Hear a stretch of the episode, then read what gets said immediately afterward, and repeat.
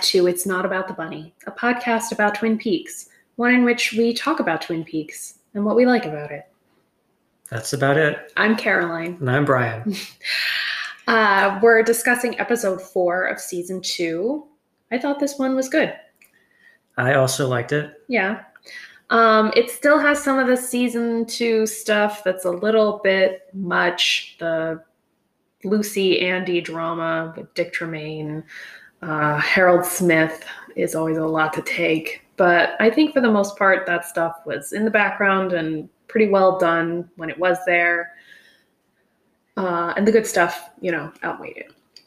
You know, we came in hot talking about the last episode. and Yeah, I feel bad about it. I don't now. know what it is. Maybe I was just in a more receptive mood, or Mhm. maybe it's just that the last episode had already reset my expectations. Yeah.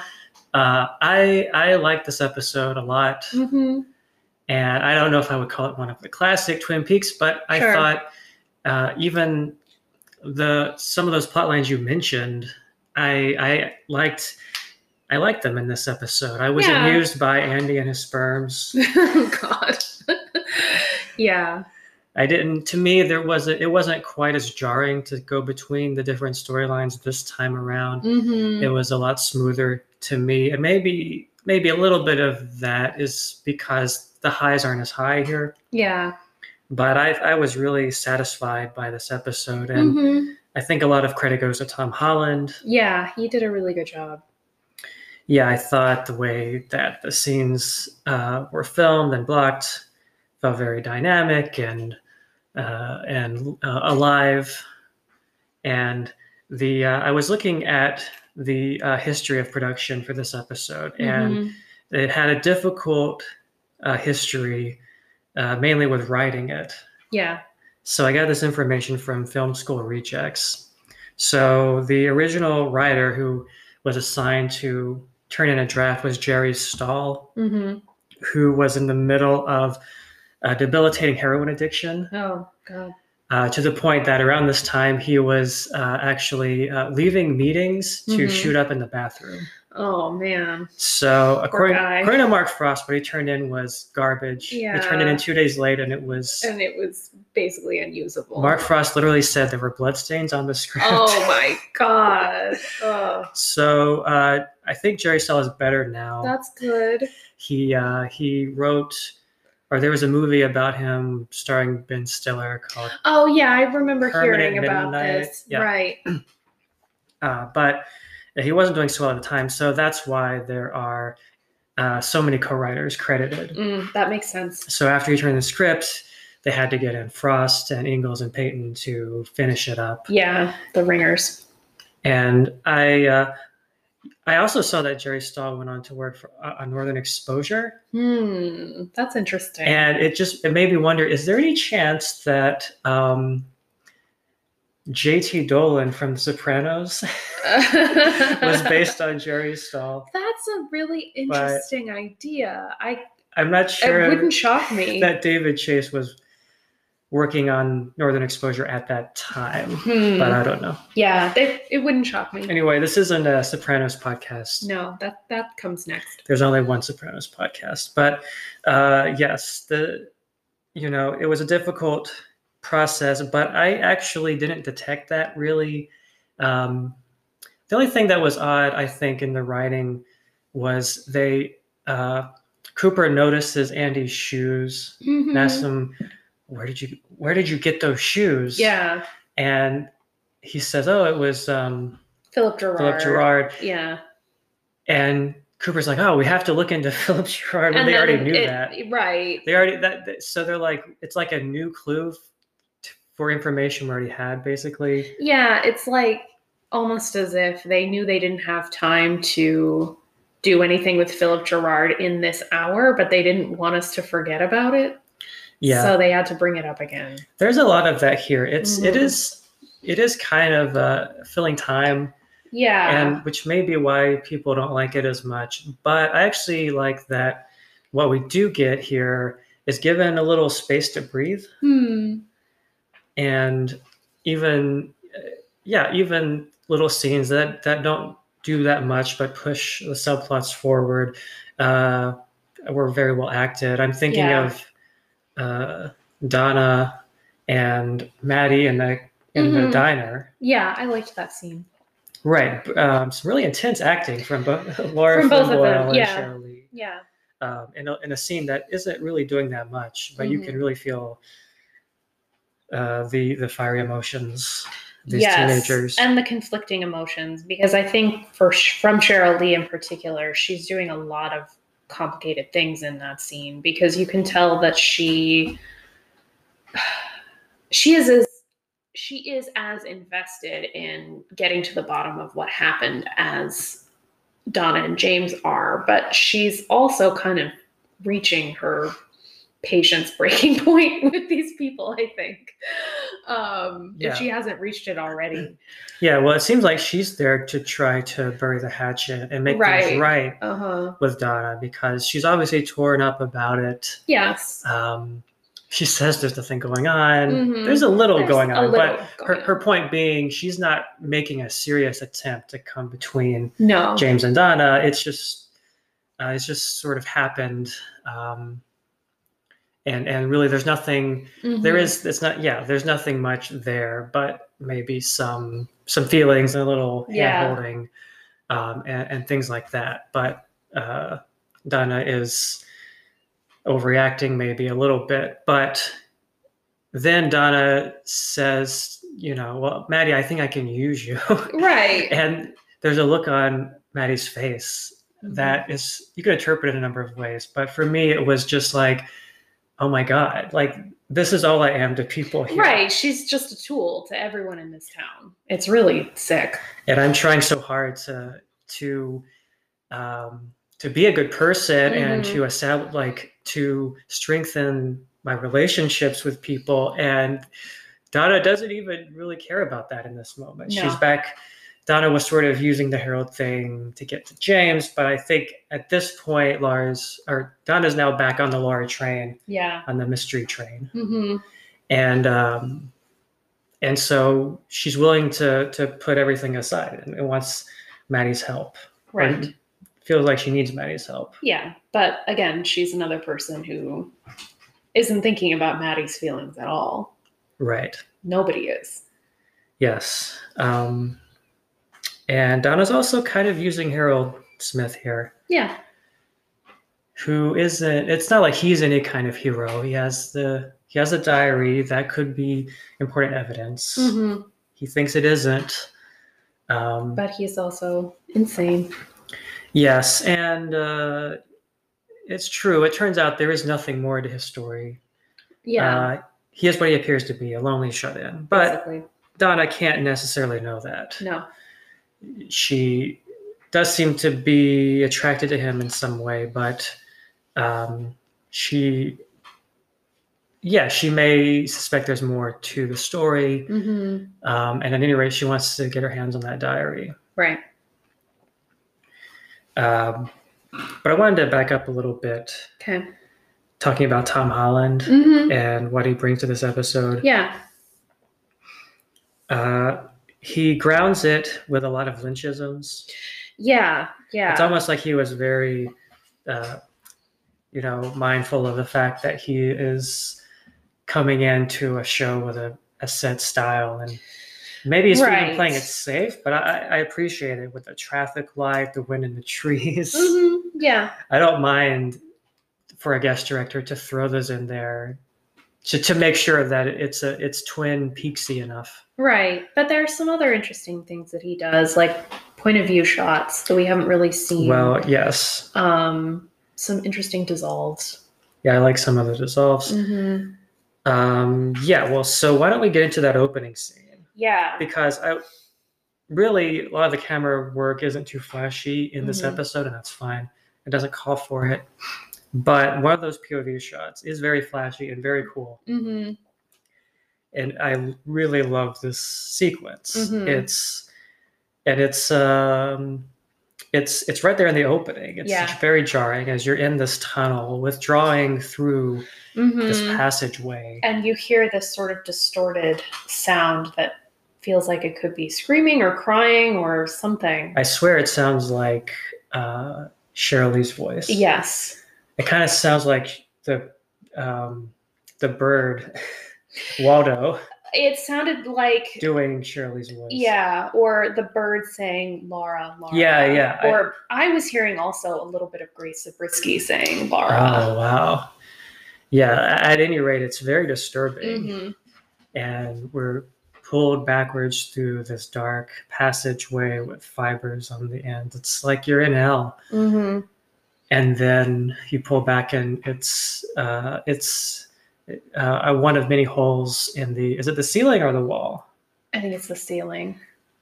and it's you're pulled back into a point of view shot or it's kind of intercutting but Mhm. basically i took it to be that this is leland's point of view Yes. and and when we see leland's face when it's established that it's leland's point of view hmm um, he's kind of drifting almost like he was in the middle of a or like we're catching him in a 360 rotation like he had been upside down hmm and he's being coming back to the planet and it the the basic function here in this episode is just to show leland kind of dissociating with Mhm. shock Yeah, this is really the first time we've been fully inside Leland's head. I mean, we've seen a lot of instances of him being unstable or right erratic or emotional, but this seems the, like the first time we're really seeing what he sees and hearing what he hears. Yes, and it's very dark because you could simply interpret it as what he's feeling in the moment Yeah. because he's he's dissociating. Mm-hmm. But I, I think there's an implication that this is this is where Leland lives. Yes. He is deep inside a tunnel Mhm. always, Yeah. Mm-hmm. at all times. Yes. and he's always coming to people from far away. Yeah. I think I think that's right. And I like that it's a touch of surreal fantasy, Mhm. dark surrealism, maybe, Yeah. because obviously he can't look deep into the these holes with No. microscopic No. vision.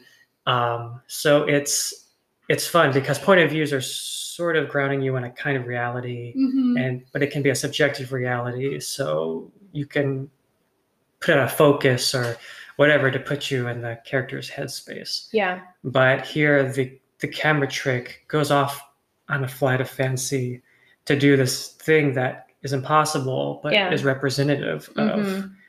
of Leland's inner state. Right. It's very Lynchian Mm-hmm. uh, to the point where I wonder if he it was his idea. It's I, I never am very clear on like how involved Lynch was in the episodes he didn't direct other than Right. I know he signed off on them Yes. and signed off on edits and stuff. Right, and you know, he and Mark Frost worked together on like the overall story and Right. things like that. So I I would actually assume this was just something Tom Holland cooked up, or maybe Holland and Frost. Mm. Yeah, I don't know. but uh, they did a great job Yeah, uh, at at this Lynchian moment. It kind of reminds me of uh, Mulholland Drive. mm-hmm. There's a scene where uh, Naomi Watts is staring at the ceiling, and it's kind of coming in out of focus Hmm. yeah, because she's her eyes are her sight is focusing and unfocusing. mm-hmm. um, reminds me of other sequences in movies where the camera goes through walls or uh, is it, it maybe it's sort of like fight the fight club opening credits yeah, yeah, it goes through his brain mm-hmm. uh, it's very very creative uh, especially for the time yeah. And I don't know whether we want to compare it to the other big POV sequence in the episode, which Yes. is with Audrey when she's drugged and um, being kind of interrogated. yeah i One-Eyed think so Jacks. I think it's very interesting to look at those two scenes together because these are two characters that I would s- instinctively compare to each other. right Um, they're in very different situations and they're very different people, but I think in this particular situation and in the context of the show, these are two people that everyone else has kind of forgotten about Mhm. um, and that everyone else is quickly learning maybe shouldn't have been forgotten about or written off right um, Leland, of course, will in a few episodes be revealed as the killer. Um, and this episode, too, shows how the law and the legal system are kind of treating him with kid gloves and not really taking him very seriously as a potential violent threat to anyone. And Audrey has been at One Eye Jack's for some time now, and really no one has any kind of sense of urgency in coming to get her, um, including Cooper when he finds out. He doesn't really seem to have any sense of urgency. Her father doesn't. They're both very vulnerable in this episode because of that, I think. Yes, uh, they're both powerless Yes. in these scenes, Mm-hmm. and it's that uh, the POV is used to establish their feelings of powerlessness Mhm. and and also their disconnection with reality. Yeah. Audrey is being drugged, Mm-hmm. and it. Uh, I think Sherilyn Finn's acting here is very good. Yeah, I agree. that she's her emotions are coming from far away because Mhm. she's drugged but she she's she's out of it but not so much that she doesn't understand that when um uh, uh when gerard not gerard um when Renee. renault kills battis Mm-hmm. which is not what she wanted even though Right. she wanted something to happen to battis as revenge Yeah. it's another instance where she's in over her head because she um yeah she wants revenge Mm-hmm. on this guy that hit her and she should have revenge but then it's it's not what she expected Yeah. it's all out of her control even the, Mhm. the little thing that's in her control which is getting revenge on this slime ball Yeah. it's not the way she wanted she didn't want him to be shot Mm-hmm. Which is, yeah, another parallel with Leland, who was somebody who wanted revenge on, yeah on um, Jacques Renault. hmm Um, but it's not working out the way he thought. Maybe because he, although it's always a little unclear to me whether it's Bob or Leland who kills Jacques. I think it's Leland. Um, whether that makes a difference, I'm not sure either. Yeah, I don't know. I I think that when they're questioning Leland, to me, that's 100% Leland. Hmm. He talks about, you know, have you known loss? Mm-hmm. And he phrases it in this very vague, weird way Yeah, yeah. total loss. Mm-hmm. That again seems to hint that it's, it's, there's something else going on. Yeah. You know, I think Cooper says, well, no one here is uh, a stranger to grief or Mhm. tragedy or Right. whatever. Yeah. and and Leland says they don't they don't understand, and it could simply mean well, it's different if it's a child, Mm-hmm. which I'm sure is true, but yeah, there's something so lost about him Yeah. in this scene. Mm-hmm. Um, although you know, I say it's Leland, but then he he he's sort of lying in a way. He says, "This man killed my daughter." Yeah. They ask him why he thinks that. He says, You arrested him. Mm-hmm. So it's unclear how much Leland even knows himself. But I, I Yes. think he's being sincere in talking about loss. Well, what has he lost? He's lost Laura. He's lost himself. Yeah, exactly. Yeah. I think that's that's the extra bit. Mm-hmm. That's the totality of it. Right. It's not losing someone else. It's yourself. He's not Leland anymore. I mean, like, soon we'll find out that that's quite literal, but it, on a metaphorical level, it works too. Yeah. That's what something so traumatic does to you, and it turns you into a different person. Yeah, it's a very haunting scene. And I think that's another example of Twin Peaks being almost two different shows. Mm-hmm. because I, I, it's a touching scene the first time around Yes. of a father caught up in his grief, but it's so much more meaningful Mm-hmm. I agree. the second time around when you- when you know Mm-hmm. just really how much he's lost. He's Yeah. lost his humanity, Yeah. his his um, his love for his daughter has been completely corrupted. yeah, corrupted. Mhm.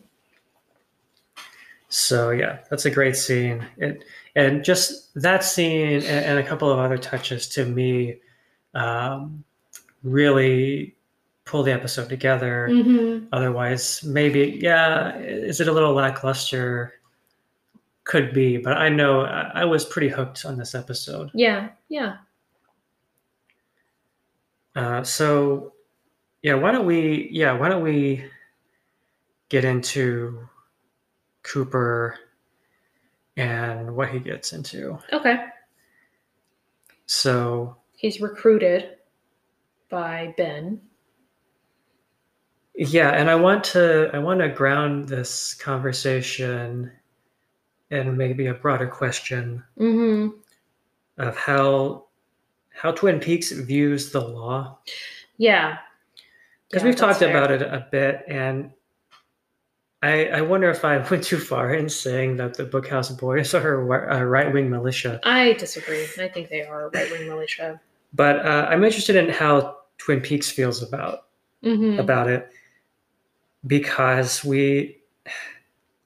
So I think this theme first comes up when Doc Hayward and Cooper are talking in the hall Mm. after they've talked to Leland Mm-hmm. or outside of the holding cell, Mm-hmm. and and and Doc Hayward is kind of sympathetic, Yes. saying no one should No Never parent have should bury their to have a child, right? And Cooper is very stern with him. Mm-hmm. You know, well, Yeah. is murder wrong or not? Right. And that's interesting. Yes, and not that he's wrong. Mm. Um, it does feel like a very conservative note because Coop, uh, Doc Hayward isn't saying there's an excuse. He's saying, well, but almost like saying, th- uh, you know, there but for the grace of God go I. Yeah, In the I right mean- circumstances, under the right strain, maybe maybe anyone could do something like this. Right. And Hayward was brought in to evaluate Leland's mental state. Um, That's true. and what he's essentially saying is that this is what something like the murder of your child does to a human brain. Yes. It just scrambles it. yeah. No, that's a good point. Yeah. That that's explicitly what they're talking about. Mm-hmm. Doc Hayward is saying he needs a psych evaluation Yeah. um, to find out if he's competent to stand trial, Right. and that's the context. And Cooper is is saying, "Well, the law is the law, Yeah. Right. and it's not even it's not even really apropos of what Doc Hayward was saying, other than to say, I guess, to assert, um, to to police people's sympathy." Mm-hmm. so that you don't even go down the road Yeah. of saying, well, maybe this guy should, maybe we let him off this once, which is not Yeah. even what Doc Hayward. is Maybe saying, it's but- okay that he did this because Um, anybody would have done it. or Cooper is actually saying that he doesn't he doesn't think that it matters whether Leland was in he's his right mind or competent not. in his right. right mind hmm um, because he committed murder. Right. And isn't that very interesting? How Cooper is all about law and order here. hmm but then he he lets Truman talk to Josie alone. Yes. We see how well that goes in this episode. Yeah. Well, it goes great for Josie. yes. And then and then Cooper calls on the bookhouse boys to help him uh, in this uh, well to to deliver the money yes. for Audrey, hmm which in itself I guess isn't illegal for him to do this on his off time to Well, I mean, But b- bringing in the Bookhouse Boys suggests that there's going to be some shit going down. yes, and he's crossing international borders with the money Oh, to that's do true. it. I mean, Yeah. he doesn't know that though yet. He doesn't know that Audrey's at one eye checks Yes, but he, for some reason. yeah, but the way he he talks to Truman, he says, hmm "You don't need to know about this." Yeah. And It's clear that he is breaking the rules in his own mind. hmm So it's interesting. Uh, and then we have the judge Mm-hmm. Josh Sternwood. Sternwood. Such uh, a great name. yeah, very Dickens Yes. sort of name. Yes. And he's great. Yeah, I think Royal Dano in this role is really great. He's Mhm. only in this episode and the next one, but he makes a really strong impression. Yes, he's very kind to Lucy. He's kind of old man Cooper. I think so. hmm And, Oh, And- I think that's on purpose. Yeah, well, True Medievan says you two should have a lot in common. Right, right. But I think he's like Cooper would be with more experience of the world and maybe a more realistic view of it. Like Cooper says something about Twin Peaks being like heaven to him. And Sternwood lists all of the crimes that have been committed Yes, uh, yeah. in he- like one week. Right. He, he knows Twin Peaks is in heaven. It's just Yes. a place. Yeah, and he says to Lucy, "Well, we don't have as many problems here as other people in other places." So But that- he can kind of Right. see, He can see a balanced view, but that he knows that doesn't mean that those problems aren't real or that they don't matter. yes. So it, it's interesting. Uh, he he is like Cooper. He's an establishment figure, hmm um, but he's eccentric. He also, like Cooper, has his own spirituality, hmm uh, his oddball spirituality, yes. which is, I guess, he uh, is a follower of Nor- uh, like Odinic yes. Viking mythology. Right. He and Leland will have a drink in Valhalla. That's a great little speech because it's it's touching and then it ends It ends weird. it ends weirdly, and so you're not sure whether it's just a rhetorical way of talking or he Mhm. actually this is what he believes. Right. that, uh, everything in life is is just uh, a stage, and we're all acting our parts, which is kind of similar to. Yeah, it, it's funny because it sounds more like the Eastern Mm-hmm. philosophy we get sometimes in this show, but then it turns out to be about Valhalla. Right. Um, but yeah, so Sternwood is, yeah, a little more experienced and clear eyed about Twin Peaks. Mm-hmm. Um, but his his approach to the law is interesting. He is sort of uh, siding with Cooper Hmm. in his speech in that he says, um, you know, I'm sorry, but we're not really, you know, we're not going to just let you off the hook just because of who you are. Right. But he's much kinder to Leland and He's nicer personable with about it him. Right. That he would be. mm-hmm. Because Leland isn't like other killers. He's one of them. Right. Yeah. It's interesting. Uh, b- yeah. On the one hand, in that the, the, the import of the scene is that he's Leland's not getting bail, Yeah. At least not right now. which is good. Mm-hmm. Um, so they're not they're not treating him.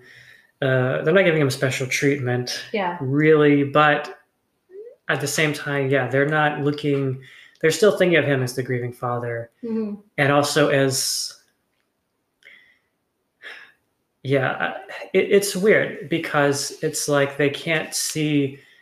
It's almost like the idea, the, the sympathy, the sympathetic view of him Mm-hmm. that he's just like anyone else. He Yes. was under a lot of strain, Mm-hmm. which s- maybe you could say is a more liberal or progressive viewpoint as opposed to Sure. the law is the law that Cooper was Yeah. saying. In a way, that turns out to be the smokescreen Mm-hmm. because it's because their starting assumption is that he he's just like us Yeah. and they're not wrong it's more like their problem isn't in thinking that leland is good because he's like us and we're good Mm-hmm. the problem is they they don't realize that they should treat that leland is no better or worse than any other defendant Exactly. because exactly. they're no better or worse just Mhm. because they're in his That's social it. class Mm-hmm. yeah to put it another way they all think that Leland is better than the usual criminal defendant Mm-hmm. because of who he is. Mm-hmm. Uh, and they're giving themselves a pat on the back for treating him the same, even though they think he's better, Yeah. Right. when in fact, Leland's done something much, much worse Mm-hmm. than the average criminal defendant that comes before Judge Sternwood in this small town. Yes. Someone on a drunken disorderly or who, yeah, was caught in possession or whatever. hmm Yeah. Yeah, it's kind of a side effect of what someone like Cooper and Sternwood too probably sees as the good thing about Twin Peaks, which is that everybody knows each other. There's one doctor, there's one lawyer, they're all friends. What that means is that things get ignored Mhm. the violence of someone like Leland gets ignored because you can understand it when he does it. He's everybody's friend. He's just reacting to something terrible. Whereas some other, you know, poor drug user comes before the judge, well, he's a criminal. Right. Yes. And so even though Judge Sternwood is a little more clear eyed than Cooper, Mm-hmm. he's still not able to rise above that. Yeah. But it's, on the other hand, it's clear that that the show and its creators really do love Judge Sternwood. Oh, And yeah, they love Cooper. for sure. And they love Truman. Yeah, I think so. And I think, um, yeah, I think that's true. I do think that one of the, I keep saying side effects, but a side effect of the fact that they probably just didn't want to build a courtroom set Right. gives all of the legal proceedings in this episode and the one to come a sort of casual quality hmm that I think works for the story being told because it's it kind of makes it seem like they're not prepared for this and they are treating it casually, hmm you know? Yeah. Another way that Leland isn't a criminal like other criminals is that he doesn't have to go to court. He the judge comes to him. Yeah, well, it emphasizes the how this is a small town and that there Mhm. isn't a really a strong distinction between Yeah. the the legitimate court and the court of public opinion. Mhm. That you're really just on trial in front of the whole town, Yeah, exactly. and the whole town is judging you. Mhm. Yeah. Yeah, I think that's right.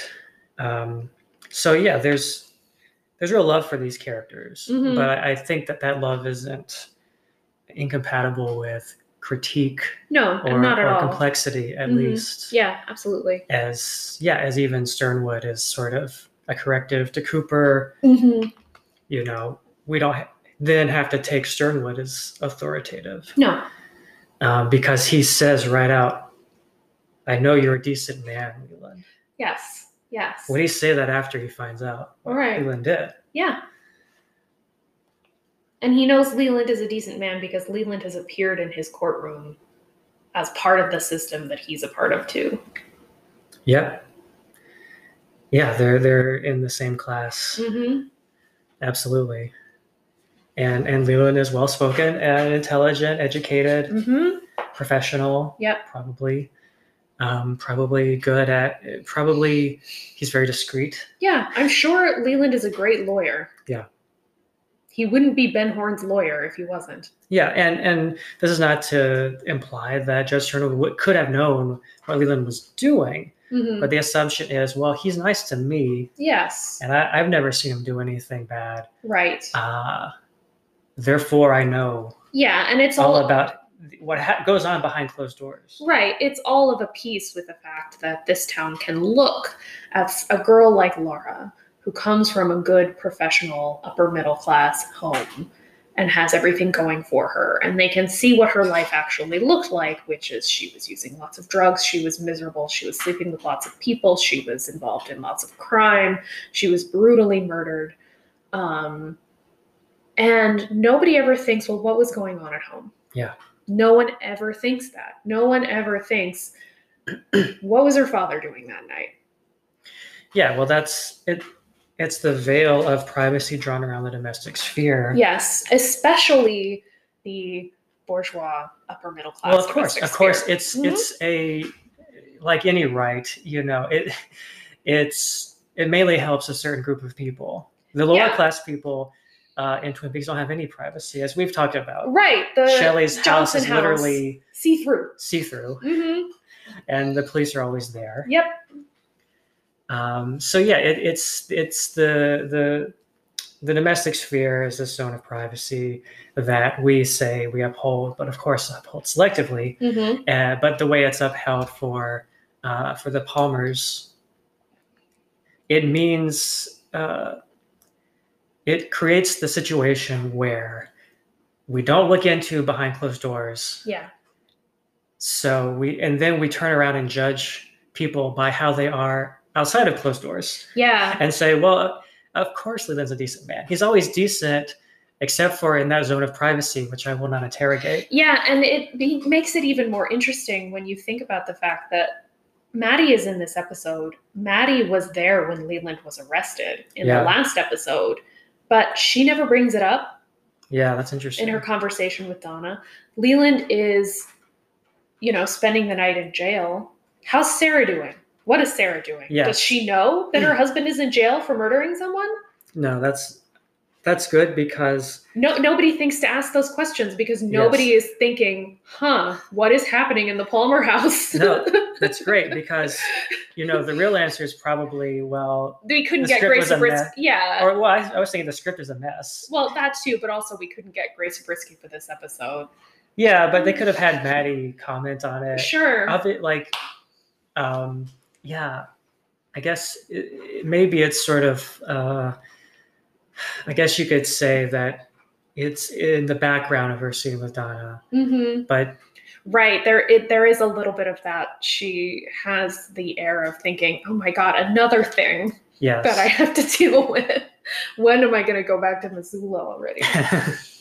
yes. Um, you know, probably they they maybe would have filled in some of those details uh, with a better first draft, but but it works perfectly Yes. because yeah, it's like no one knows or cares what goes on. No, in whatever the Leland Leland, house. whatever Leland did, it is a discrete, isolated incident. It's Right. not connected to anything that's going on in his family. Right. It's not connected to anything that might have gone on in his family in the past.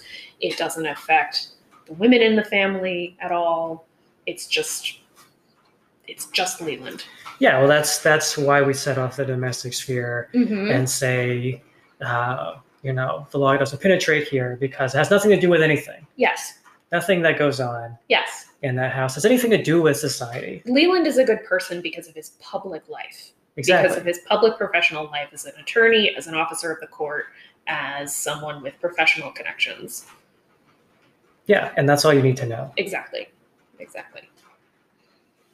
Um, do you want to point out the character of Sid? Yeah, I wish we saw He's more only of in a Sid. couple of episodes, Mhm. but Cooper is obviously smitten, and I I thought, man, why didn't they bring her back To be his To be his- non Audrey love interest. Yes. I know. I know. as age appropriate love interest? hmm Yeah, she seemed cool. Mhm. Yeah, it's it does seem like she and Judge Sternwood are being set up for much longer character arcs than they ultimately get, which is interesting. Yeah. Also, uh, this actor uh, went out with Simon Le Bon. Oh, okay, Yeah, good for good her. for he had great '80s hair. Mhm.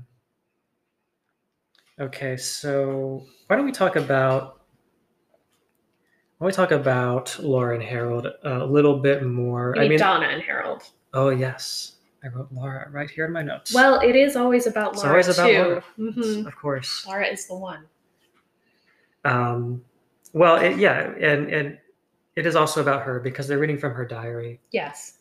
Um, I thought that the diary uh, entry was a little anticlimactic almost. It didn't Mhm. really tell us anything else. We, I'm sure at the time it was a big deal to have any scrap of the secret diary, and there was the book.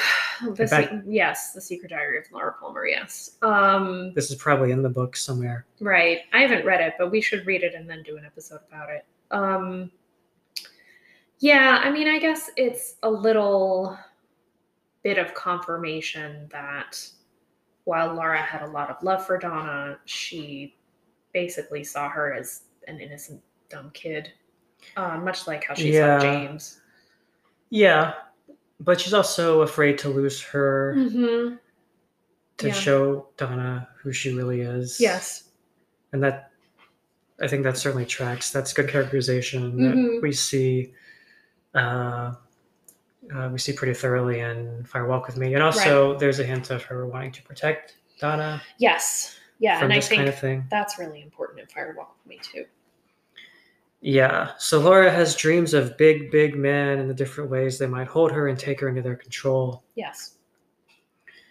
Um, I'm not sure how to feel about this. I think by modern standards, the the response would be, well, so what? Like that's maybe that's not maybe that's normal. Mm-hmm. And then you could say,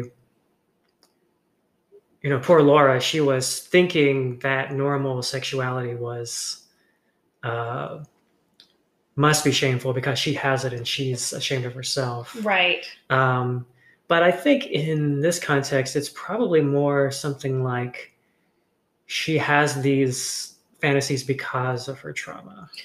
And maybe she has, yeah, some masochistic impulses because, yes, because of her trauma, because she wants to achieve some kind of self negation.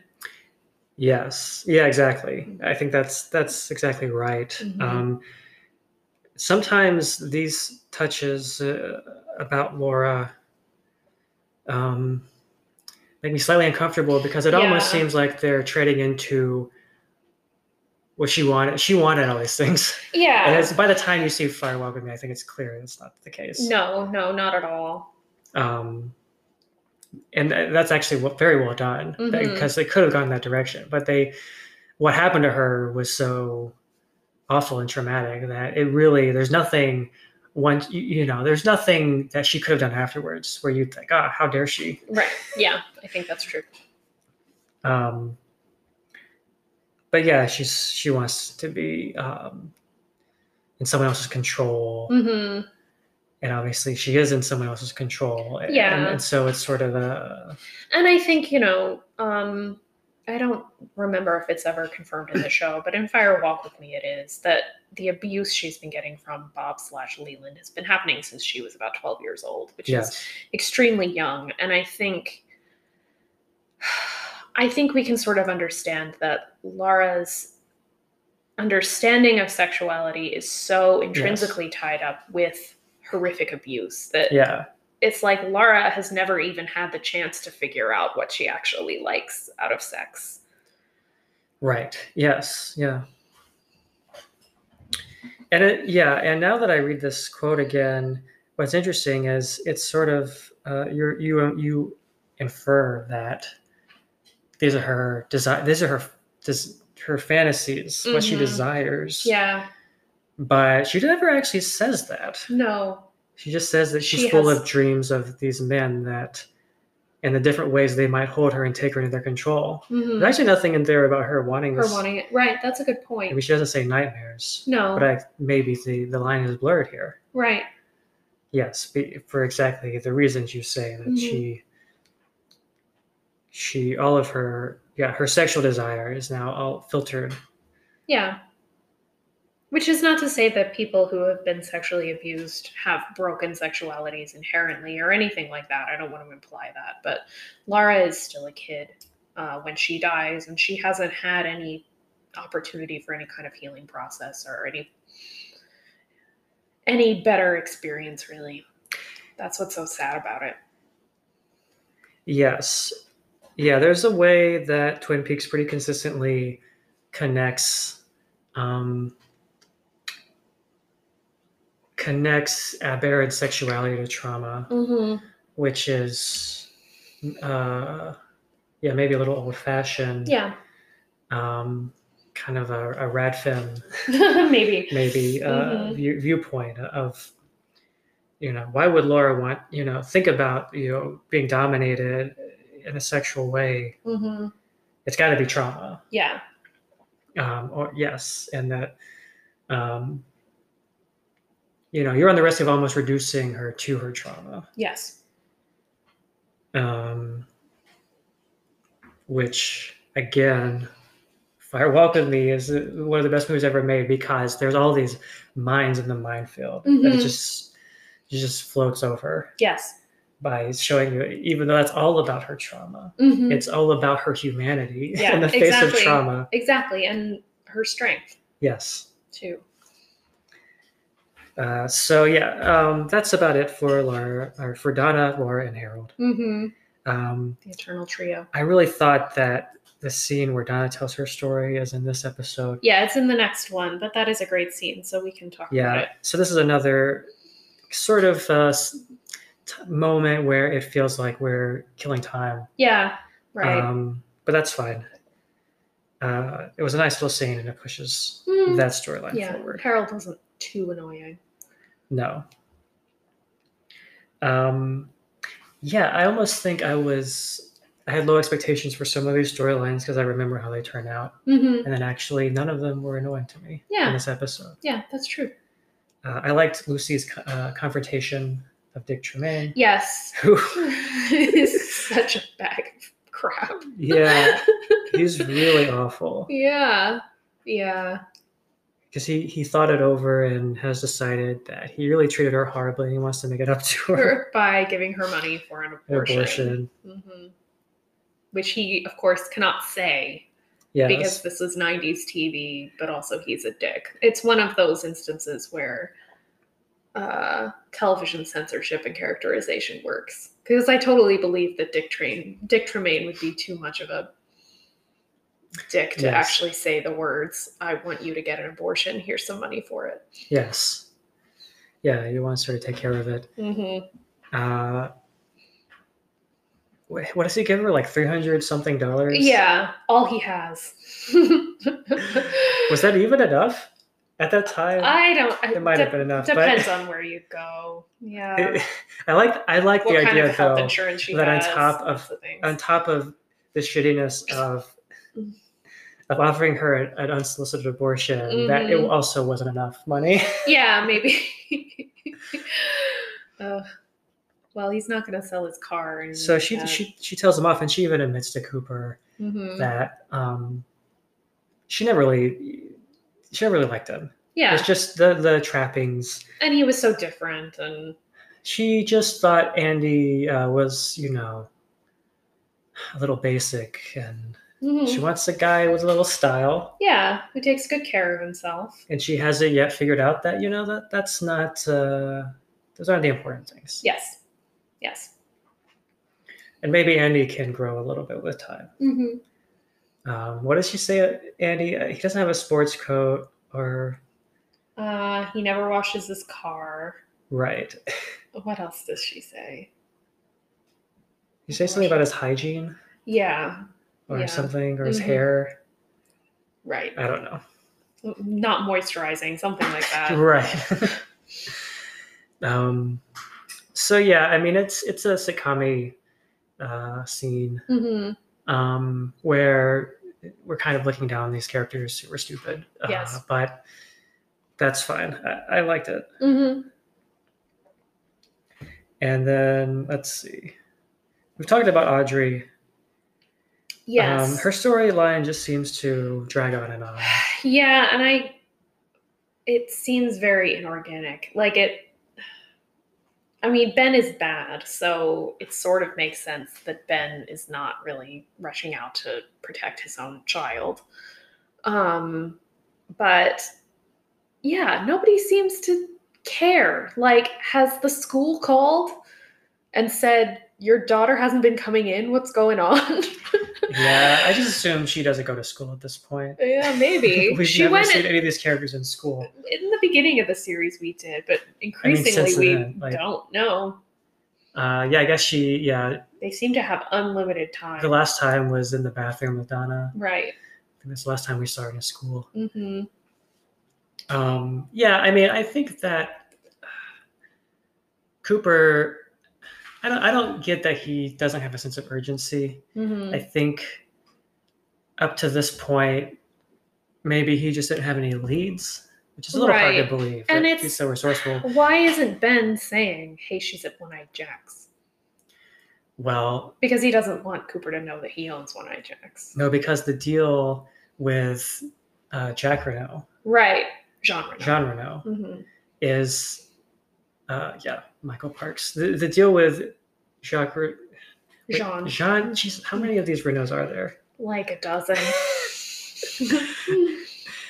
The deal with Jean Renault is that he's going to hand over Cooper right, right. because Jean Renault wants revenge. Mm, about uh, he wants to take revenge on the man that although Cooper didn't kill his brother, but maybe I don't know. helped arrest his brother. Yes, he wants revenge. He's mad, Yeah. so that's the deal. So that's so so Ben is plotting here. Yes. He can't tell Cooper everything. He wants Cooper to fall into a trap Right.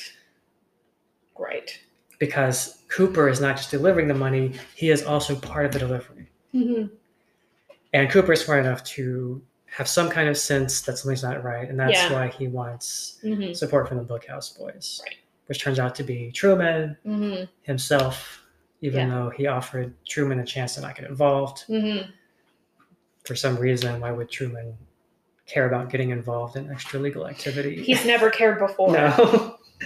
but it's a nice uh, friendship. It's Mm-hmm. a nice bro moment Yeah, sure. for them at, uh, at the Roadhouse. Mm-hmm. As Truman comes and says, "I'm, I'm your Huckleberry," basically. Right. Right. Um, so yeah, I mean, th- he's he's moving forward to try to get Audrey back. Uh-huh. but it does kind of seem like they didn't know they, they were drawing it out a little bit like Mhm.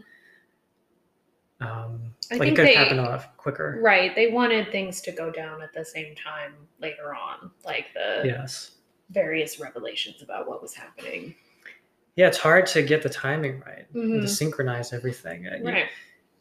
look jerry stahl he did his best God. 'Cause he was a hard script to write I'm sure it was.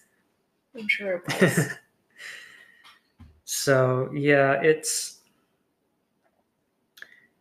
um it's getting drawn out and yet i do think that audrey scene was pretty good mm-hmm. pretty strong Mm-hmm. and we've already covered it so we don't have to go into too much more detail but Right. some nice acting as she's crying crying because of this murder she's witnessed but then also i think crying over her whole situation Yeah. she suddenly has enough clarity um, and she's very vulnerable here and being Mm-hmm. comforted by this this sinister father figure Mm-hmm. whose comfort is is poisonous his comfort is no comfort at all Yes. um, which seems thematically appropriate for twin peaks Yeah, I mean, especially since, as we've talked about, Audrey is kind of going on a mirror image of Laura's journey. oh yeah and she's yeah and she now she's she's tied up the way laura was Mm-hmm.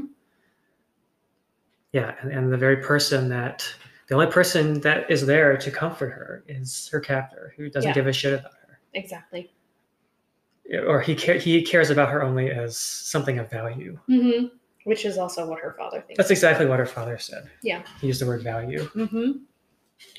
So that's uh, yeah, pretty messed up. Continues to be a messed up storyline. And her father, you know, again, speaks of her in sort of inappropriately sexual terms. Um, kind of obliquely in this episode. Obviously, in previous ones, he almost had sex with her, not knowing who she was. But in this one, he makes references to Cooper's relationship with Audrey um, and kind of hints that it's illicit or inappropriate. right. I think because he wants Cooper to go along with what he's asking and not ask too many questions about it. Yeah, It's like sort of mild blackmail.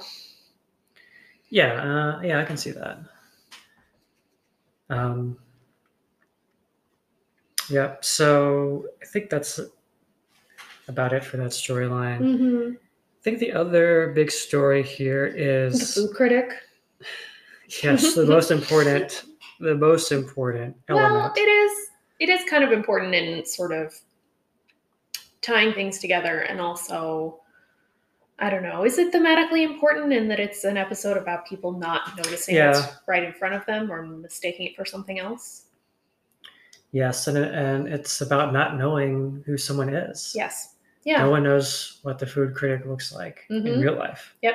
No one knows what Bob looks like in real life, Mm-hmm. and any any and it could be anyone. Yeah. So anyone could be the food critic. Anyone could be the devil. Right. And uh, charitable interpretation also is that it gives people an excuse for not recognizing Catherine Martell in racist Japanese drag because they're expecting this food critic to show up in disguise. So they see someone in obvious disguise and Yes. they think, oh, it's the food critic. Yeah, I mean, I don't, I don't know that they should recognize her. Honestly, I didn't the first time I watched this. yeah. It's, po- I mean, I was watching on a laptop and Uh-huh. maybe wasn't paying that much attention to those Sure. things. But it's obviously someone in disguise. It's not a real. Uh, it's not an actual Japanese man. Mhm. So it's sure not. yeah, I, th- I think uh, I'm trying to be charitable and read those scenes where they just think, oh, this is yeah, the food critic in disguise. right. and and we'll talk more about Mr. Tojimura hmm in later episodes. Yes. Uh, but no, the, the other big part of it is is um, is Josie and Jonathan. hmm Um, and I think there's actually some good acting from Joan Chen here Yeah. as we start to see that we already know she's a femme fatale. hmm Everybody knows. Yeah, everybody knows. Here And- she comes. So, uh, but we're starting to learn more about her backstory and that she's not just in it for herself, hmm but is she has her own employer hmm and her own cohorts and Right. um, is part of some kind of criminal activity in Hong Kong. hmm And Jonathan he is here to make sure that everything is going right and to take her back Right. uh, with a sizable amount of money. hmm Uh, I want to shout out Mac Taka- Takano. Mac Yeah. Takano. hmm He's quite good. Uh, yeah, um, yeah, I think he's very good in this role. He's very menacing, hmm and uh, the show is has done a good job so far of introducing a villain and then showing someone scarier. Mm. And I think that this is another iteration of that. Yeah, That I Hank, totally believe he could beat Hank. well, that's great. That's why he's such a great actor because Mhm. Hank is much taller than him. Yes. Um, that that's that actor is tall in general, and then uh, Mac Takano is a bit shorter, hmm and yet he has such presence. Yeah, and I think the fight scene between them is really well done. Yeah, it's cool. They almost make uh, Jonathan a supernatural figure. Mm-hmm. Uh, uh, you know, he's there all of a sudden outside the window in the storm Mm-hmm. earlier, Mm-hmm. and then in the fight with Hank, it's dark and it's edited very cleverly, so you never you're never sure exactly where he is. Yeah. and Hank's never sure. He's punching at the air basically. Mm-hmm. Um, I don't, I don't know. It's a little racist that we assume that Jonathan must know martial arts. Probably a little bit. Yeah, But so does Hank. He does some like that's a true. pretty nice spinning kick all of a sudden. Mhm. Yep. so this is a slightly silly scene, hmm uh, uh, but I, I did like it, yeah, same. and it's silly, but yeah, because Mac Decano is actually scary, and he is uh, he beats up Hank. He makes them blood brothers the way that Hank did to try to um, Intimidate Josie. intimidate Josie. Mhm. And so in a way, we're our loyalties are starting to shift because maybe maybe we want Jonathan to beat up Hank. yeah. because Hank's a scumbag. Mm-hmm. Um, and then and he says, "Next time, I'll take your head off," and then brings the flashlight down in a very dramatic way. Yeah, that was cool. Yeah, it's a very cool scene. So yeah, I think that pretty much wraps it up. Mm-hmm. I did just have another thought about the opening scene. Let's hear it. Leland is trapped, and this wall is the barrier keeping him in. And it's Hmm. like he is trying to escape through the wall. Hmm. he's tried to escape through the wall, but Yeah. uh, and given you know what we know about Bob, Mm-hmm. uh, it's almost like Bob was trying to leap out of his body through the wall. I, I don't know, probably not literally. I think Yeah. I think Bob has to kill him to leave his body. It seems like, but it's almost like some part of Leland was trying to get out and is just pulled slowly, Hmm. Yeah. slowly back through the wall Mm-hmm. or the ceiling. Uh, in this case, Yeah. That's interesting. I hadn't thought of it that way, but I think that's a good point. Uh, but yeah, I think this is a good one. I think so too. I enjoyed this episode. All right. Well, We'll see you in a couple of weeks for episode five, which also Yeah. has lots of great stuff in it. So for now, take care. We wish you nothing but the very best in all things. yep. Bye bye. Bye. Thanks so much for listening. We are expecting to release new episodes of It's Not About the Bunny every two weeks.